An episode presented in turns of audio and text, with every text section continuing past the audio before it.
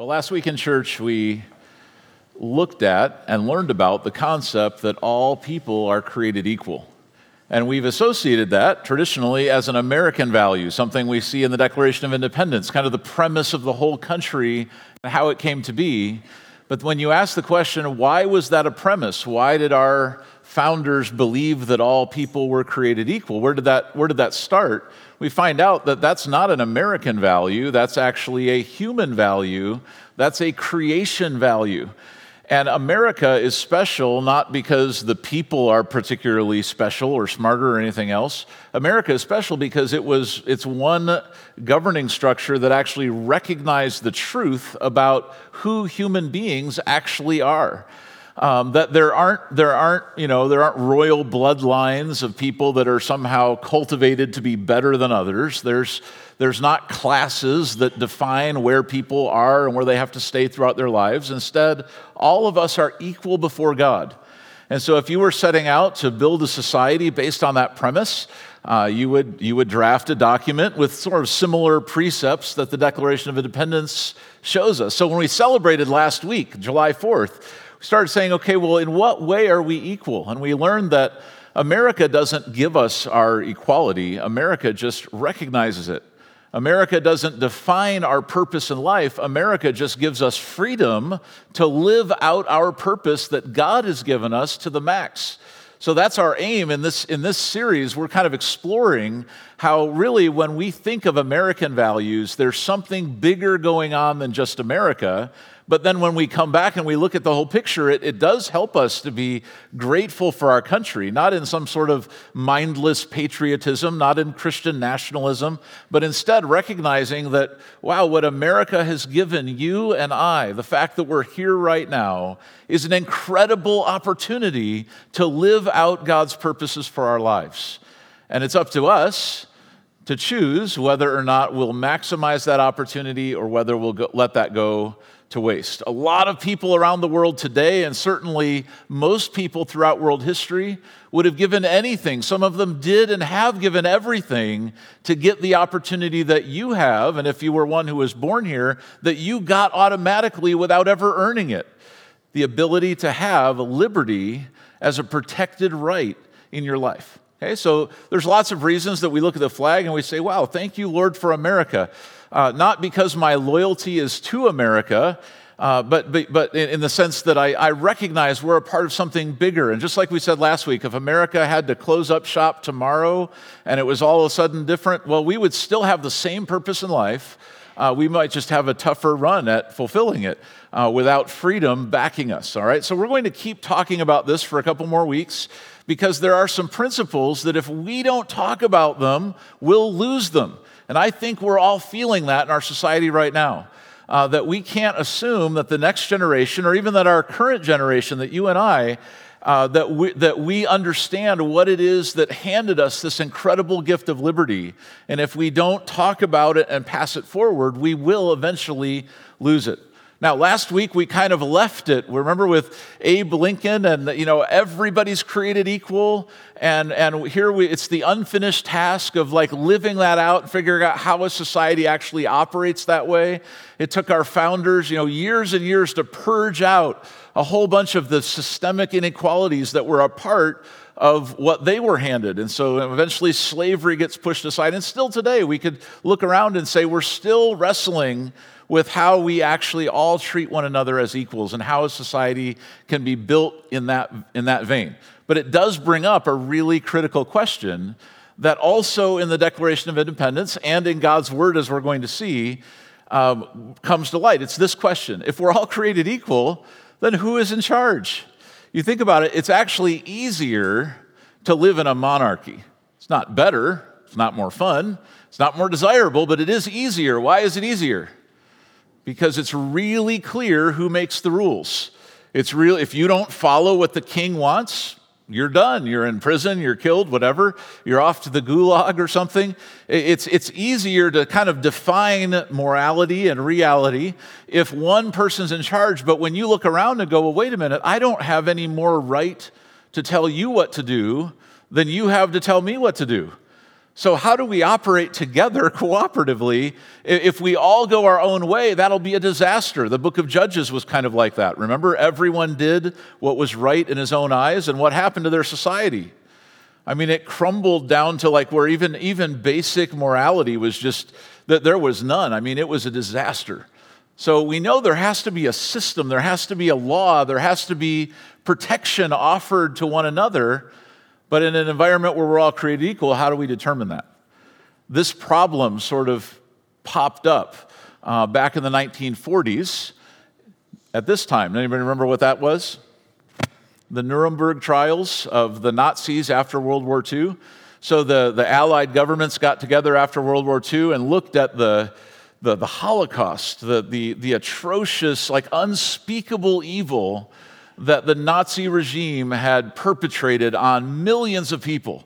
And it was so inhumane, it was so obviously, glaringly dark and evil to the, to the worst extent possible that everyone knew, you know, the, the, whoever thought this up, whoever did this, they're guilty. Of course they're guilty. That's crimes against humanity itself.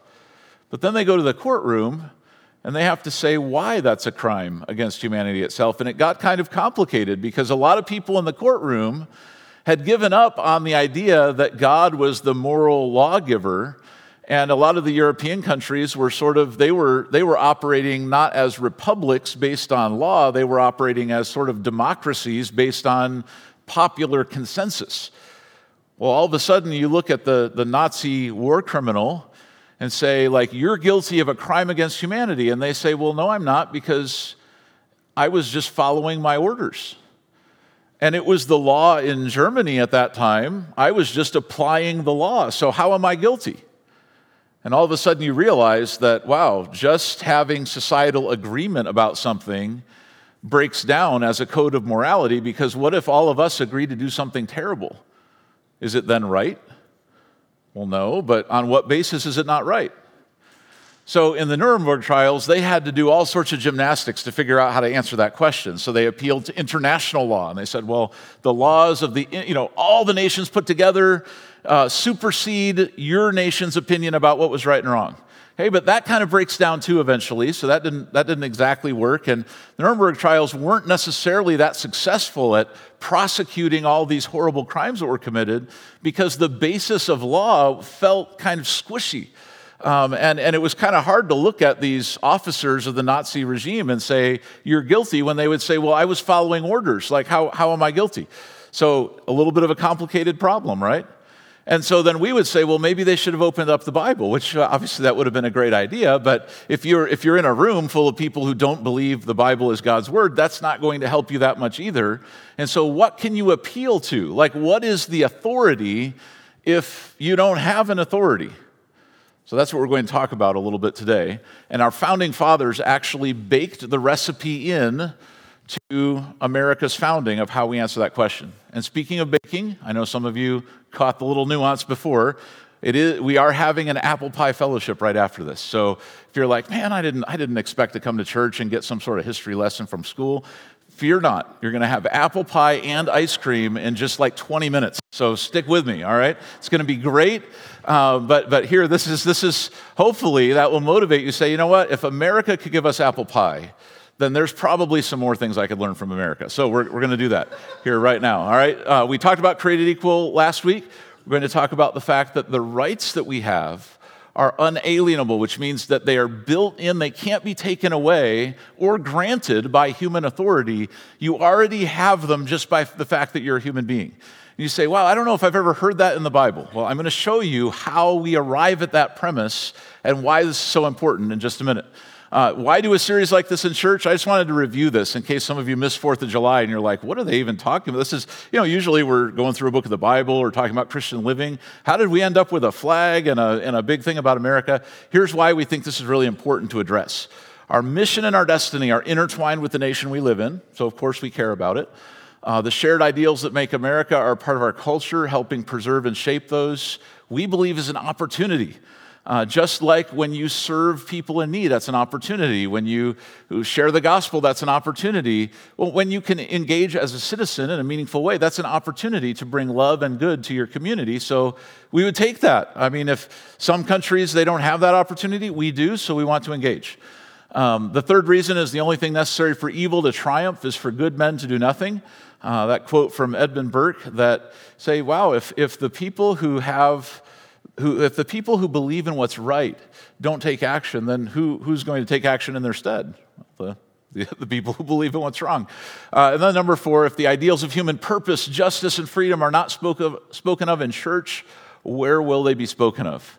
Um, if you go to school, if you turn on the television, even if you listen to politicians, will you really get um, will you get an understanding of why America was founded as it is and what it is that we need to preserve in our culture going forward?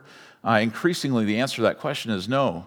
Uh, you won't find that. You'll either find sort of cheerleading style patriotism with no content, uh, or you'll find things that are you know, flagrantly anti American, breaking down, deconstructing all the things that our country is.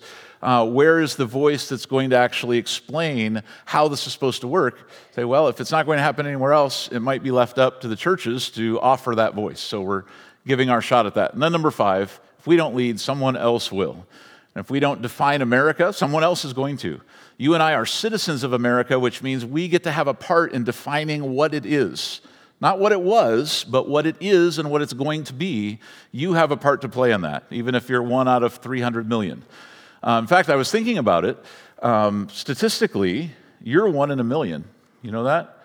Because if there's 300 something million Americans and there's 300 something people that come to our church, then one out of every million Americans is coming to church here today. So, wow, well, that, that's amazing, right? So you're one in a million. You, have only got 999,999 people that you need to bring along with you, and we'll all do our job and everything will be great. All right, so on that premise, we'll keep going. Last week, we examined Acts 17, and we learned that God's purpose for humanity transcends this world. So when you see that, when you see the transcendent creator God, bigger than any government, than any human association, he made you, you are his child, that that changes the relationship you have with other people. And that's why we're created equal. That's why none of us have, there's no divine right of kings. There's no committee that can tell you your life is worth it or not. Uh, wh- whether you're an unborn baby or a poor person or a rich person or you're, well, whatever color you are, whatever hair color you have, like none of that matters. If you're in God's image, if you're God's child, uh, then, then, then you're created equal. So, that's an important premise. Here's the next piece of the Declaration of Independence. Boy, we hold these truths to be self evident that all men are created equal, that they're endowed by their Creator with certain unalienable rights. Say, well, what does that mean? Like, how do we know we have those rights? Rights are moral claims you have simply because you're a human being. So, even if you don't have any money, even if you're not particularly healthy, if you're young or if you're old, you still have these rights just because you exist, just because you're a human being.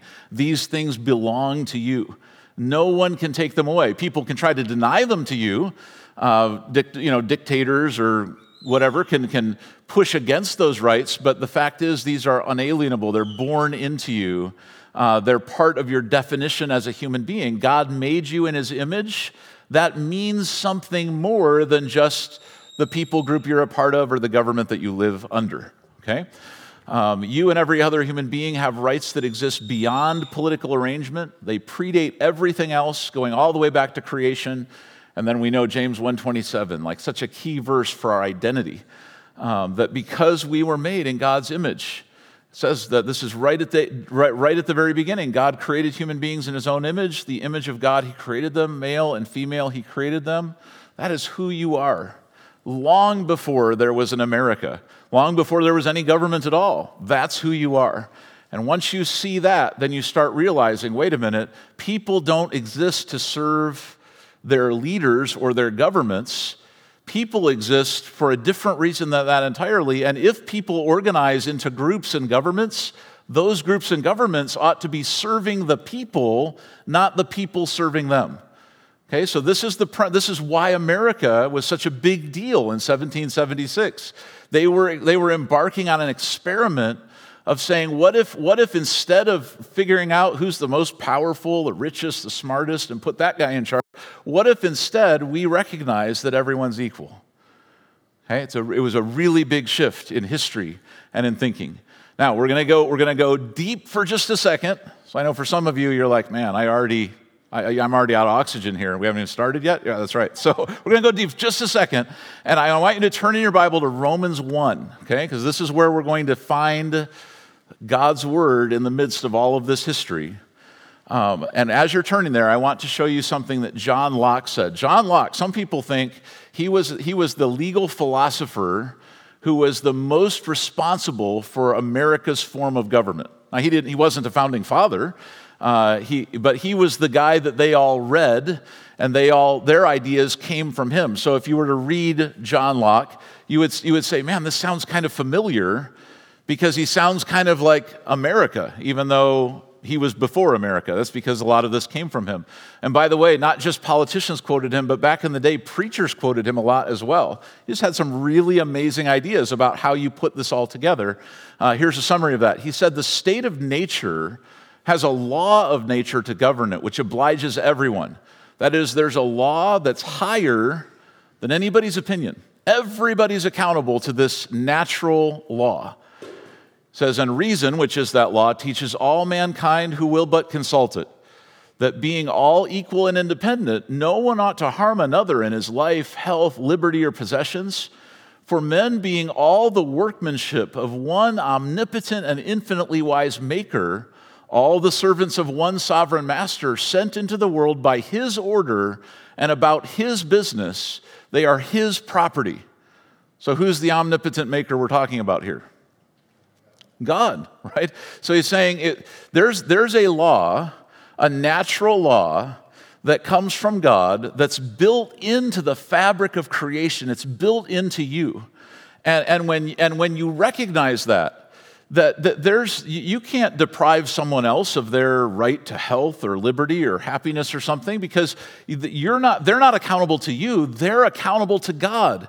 He is the maker, He's the omnipotent, he, He's the creator. And so if we're anyone's property, we don't belong to our king or to our master or to a, some government somewhere, we belong to God. And when you get that in your mind, when you realize there's a natural law, there's a God given order to things, that's bigger than anybody's opinion, suddenly you realize that, wow, at the, back at the Nuremberg trial, if they would have appealed to that, they would have had a much easier defense. Everybody knew in their conscience that these people on the, on the stand were as guilty as human beings could be of awful atrocities. But you're going through all this wrangling to try to prove it. Well, it's obvious, it's self evident because they violated natural law, the law and order that God had put into all things. Obviously, what they did was wrong. You don't need some legal statute to tell you they were wrong. You knew they were wrong. How did you know? Well, John Locke would say, well, it's the natural law that God has loaded into all of us and into everything. And it's based on John Locke's thinking that our founding fathers realized you could build a society not based on people exercising power over each other or the, the whims and will of the majority. You could build a society that's beholden to the law of God as the natural law, and then all of that society's authority and laws would flow from that. This was a big deal. Now, I don't know, maybe some of you philosophers, you're like, yeah, this sounds like a big deal. Some of you other people are like, how long before the pie? I, I get that, okay? But, uh, but here we're going to keep going. Um, America's founders didn't establish any of this, they just recognized it. Into a world where monarchy, power, hierarchy, dictatorship, conquest, serfdom, even slavery were accepted norms, here comes this bold new experiment. What if we leave that behind and treat people as equals? That wasn't easy to do. It wasn't like you could flip a switch and all of a sudden that happens. There was a whole bunch of mess to work through to get to the place where we could say that, as Martin Luther King noted, our nation would live up to its founding creed of, of treating people as equals. Um, in that declaration, it says it's talking about kind of like why the why the U.S. states would even have the right to do this. Like, who are they to tell the king that they're going to leave the, the monarchy, leave leave the the empire? It says, well, to assume among the powers of the earth the separate and equal station to which this would be the nation kind of becoming its own, the laws of nature and nature's God entitle them. So here comes John Locke and a little bit of theology right into the Declaration of Independence, right at the beginning of America, like the second sentence of what America was all about. The laws of nature and nature's God are where we're going to derive this idea that we have liberty and rights and truth, but it's not based on if you're more powerful than me or if you're bigger or smarter or you have a better gun than I do. Uh, no, this is based on something higher than human- humanity. Notice they were appealing to something beyond human opinion, consensus, majority rule. They were appealing to natural and divine laws, which they said were obvious and self evident. Okay, so natural law, we just talked about this, built on God's moral character, God's order for the universe. And you say, well, this sounds like a great theory, but is it in the Bible? So here, here we are in Romans 1. Okay, we're going to jump past a couple of the, oh, we can't jump past that. That's too important. All right, let's look at Romans 1. We'll go back to that. In Romans 1, verse 18, Paul starts to lay out a case why everyone needs the gospel, why everyone needs Jesus. And he's talking to the church at Rome.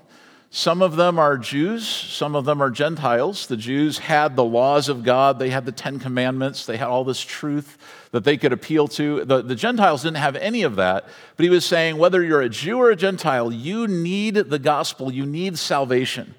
And his premise was that whether you have the law or you don't, you still need to be forgiven. You've still broken the law.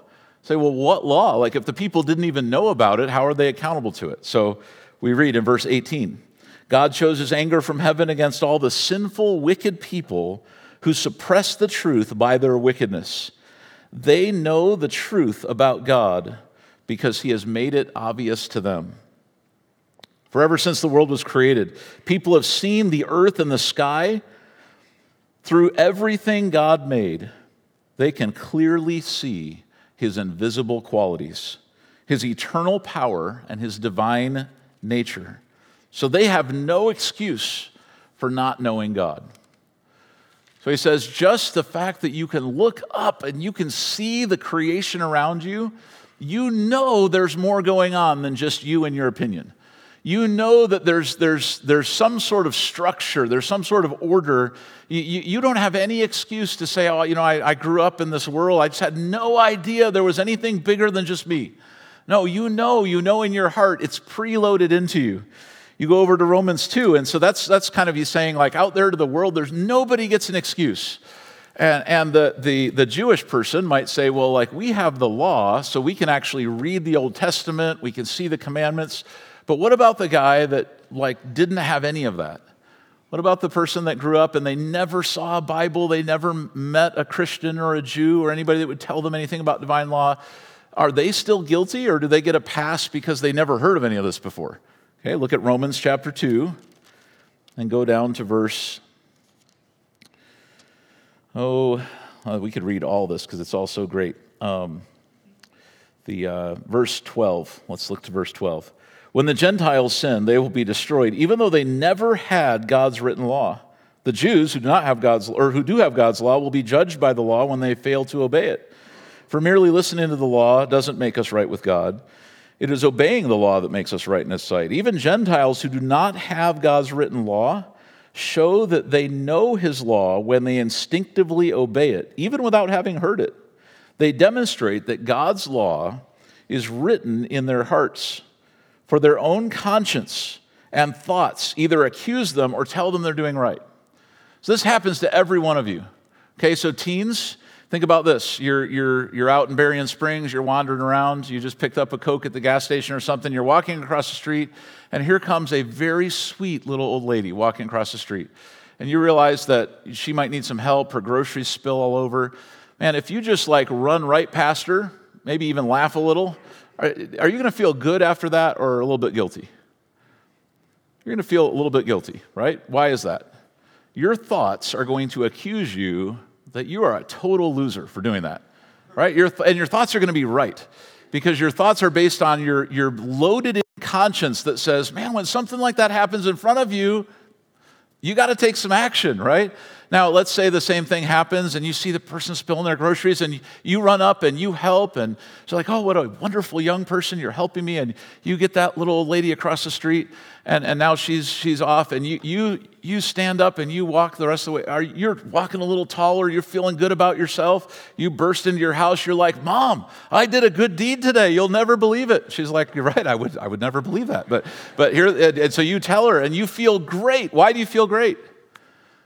Because you know in your heart that that was right. There's, there's things that are built into you that are right and wrong, and you know if they're right or wrong, even if no one tells you or there's no sign that says this was right or wrong. That's your conscience.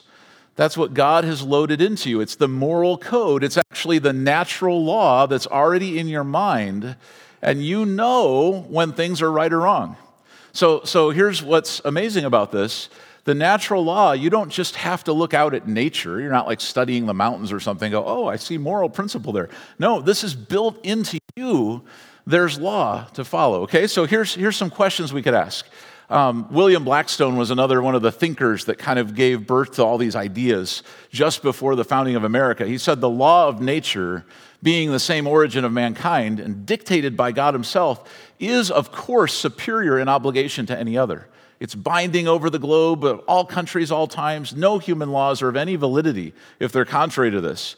And such of them that are valid, they derive their force and authority from this original. So, so here's, here's Blackstone saying the, the law that is inside you, the law that God has given you, that's where, the, that's where the power of law comes from. That's where innocence or guilt is felt. Okay, so you can kind of like test this out. Think about the Declaration of Independence. Uh, some of the premises in the Declaration, if we just form them as questions, will, will appeal to natural law, just your own conscience. Say, is this, is this true? Like, is the law written in your heart? That if everybody's created equal, that all people should have a say in who leads them and how they're governed.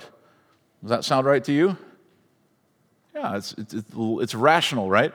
That every person has their own intrinsic right to life, that no one should deprive them of this right other than the, the creator who granted it yeah, that, kind of that sort of sounds right. That each person has a, a right to liberty and a right to pursue happiness. Like they have a right to guide their own steps forward without some king telling them what to do.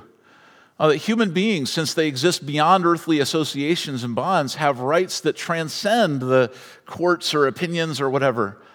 Uh, that governments don't grant rights, but instead they should exist to protect them. So, what the founders were doing is they were saying, well, natural law tells us the answers to all these questions are yes. That's the way things ought to work, and we know it. We don't need a sign, we don't need even a chapter and verse to tell us. It's just we know it. Uh, it's in our conscience. And so, if, if the, the question is, why do we know and how do we know? And that's when we look in Romans 1 and we go, ah, there it is. God has written his law on our hearts. God has, God has put it in creation, it's evident, it's obvious. And in your own heart, it's evident and obvious.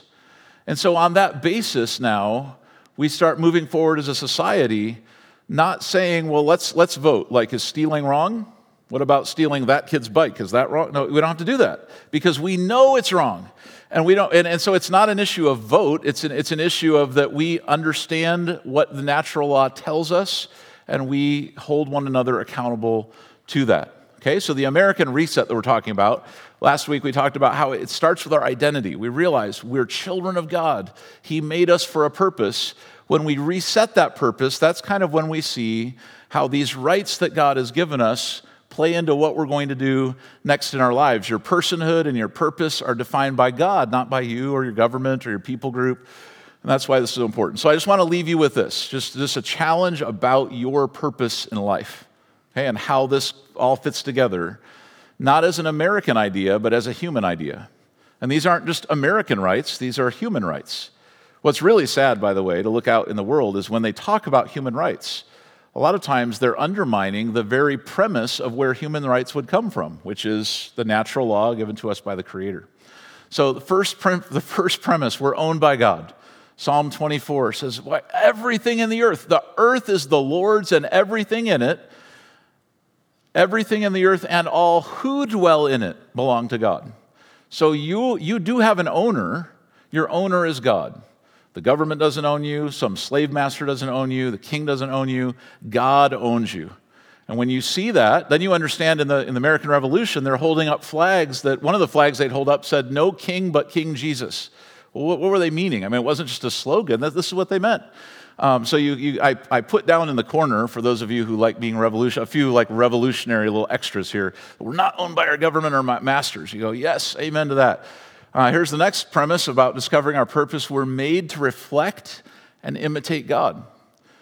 So you're made in God's image. Ephesians says you should imitate God in everything you do. You, you live a life filled with love because that's who, how God has shown you love. You follow Him into that. And so you're not designed just to serve earthly monarchs. Your purpose in life is way bigger than any earthly structure. Okay, the third one is we're responsible and accountable to God for our lives. Okay, so, so it's your accountability is to heaven. It's not to try to make the government happy with you or some committee somewhere. Wow, it's, it's that God has given you a life, God has given you the spark, He's given you a soul, and one day you stand before Him. And the writer of Ecclesiastes, when he, he went through all these different experiments to try to find the purpose of life, what would be fulfilling, what would make sense, and yeah, he tried everything he could. And at the end of the book, Ecclesiastes 12, uh, he says, Now that all has been heard, here is the conclusion fear God and keep his commandments. This is the whole duty of man. For everyone will stand before God and give an account, even to the secret things, whether they're good or bad. So, so here's, here's this, you know, somebody who explored every possible way to live. Says the only thing that really makes sense is if you see your life as a part of something bigger than this earth. Everything on earth, if that's all you're living for, it ends up being meaningless. It ends up passing away in the sands of time. But if you live your life for eternity, if you live your life with accountability toward God, then everything you do ends up mattering in the end. Okay, and then here's the last piece God has aims for us, moral and missional, that define our daily purpose. It's interesting, back in that quote from John Locke, he mentioned that we're God's handiwork, or we're God's workmanship. Say, where did that come from? Well, he, the theory is he actually got this right out of the Bible. Ephesians 2.10 says, we are God's workmanship, created in Christ Jesus to do good works, which God has prepared in advance for us to do. And so here you are, living your life thankfully in a place that gives you freedom. Freedom to do what? Just whatever you want? Well, no, that's not your mission. That's not your purpose. It's freedom to live out the purpose that God has put into you. And so, so for you and for me, as Americans today, we would say, Wow, thank you, Lord, for giving me a society that's protecting my right to move forward in this way. But I don't want to squander that. I don't want to waste that. And I don't want to presume that that'll always be that way. But rather, every day that I wake up in freedom, I want to maximize it, not for my pleasure, my material gain, my own glory. Instead, I want to maximize it to fulfill God's purpose for my life. And to me, that's the, that's the, that's the big piece here of when, when we say, wow, we're so grateful for the rights that are granted to us by God, that are recognized in our founding documents. It's not just about politics or economics, it's about your soul being free to follow God. It's about you fulfilling the purpose of your life. All right, America's often called the land of opportunity. Man, this is about you living this way. And that's really why most of our ancestors ended up here. You go back in your family tree, someone somewhere came from somewhere else to end up here, for most of us, right? And, and, why did they come? It's because they wanted freedom, religious freedom, economic freedom, political freedom, so that they could live out the purpose of their lives, not having to be beholden to some monarch somewhere. Um, and the same thing is true today. Like you have it in your hands, you have freedom. What will you do with it? Okay, so questions for today Lord, am I fulfilling my purpose in life, your purpose in life that you've given me? And Lord, am I honoring the law you've set forth in nature, your word, and in my own conscience? Okay, and then here's the key question that I, I hope you'll remember and maybe pray about today. Lord, am I maximizing the freedom I have here in America? living my divine purpose out to the max. God has given you an incredible opportunity to do just that. So let's pray. Let's ask Him for the courage, for the humility, and for the willingness to go ahead and step forward and not, not squander our American freedom, but use it for the purpose for which we have it. So, Lord, we're so thankful So thankful for what you've given us. We're thankful for a heritage of freedom that has come before us. Lord, even for some of these old time philosophers that helped our founding fathers figure out how to structure the society around people being equals and people being subject to you instead of to just earthly kings and authorities. Lord, we know that's a part of our heritage, and now we look into the future and we say, Will that last? What will happen next? I pray that you would help us, first and foremost, to live our purpose in life, to hear the voice of what your word is telling us, and also to hear the testimony of creation and our own consciences inside of us. Lord, help us to follow your truth. I pray that you would give us a different attitude about our rights, that rather than claiming them and angrily waving them in front of other people, that we would be humbly grateful for the rights that you have loaded into us as human beings. Lord, that we would use those rights to life and liberty and to pursue happiness. Lord, that we would use those freedoms that are protected by our governing structure right now to do what we're supposed to do with our lives, to live for you. Lord, I think of that verse that says that we're to live as free people but not use freedom as a cover up for evil, instead, to live as your servants. And so today, Lord, I know I want to rededicate myself to that purpose to serve you with whatever I have in my life, whether I live under freedom or tyranny, with riches or poverty, whatever might be around me. I want, I want, my, I want your purpose in my life. Um, and Lord, today we just we want to thank you for what America means and the great gift that we have in freedom. We pray this in Jesus' name.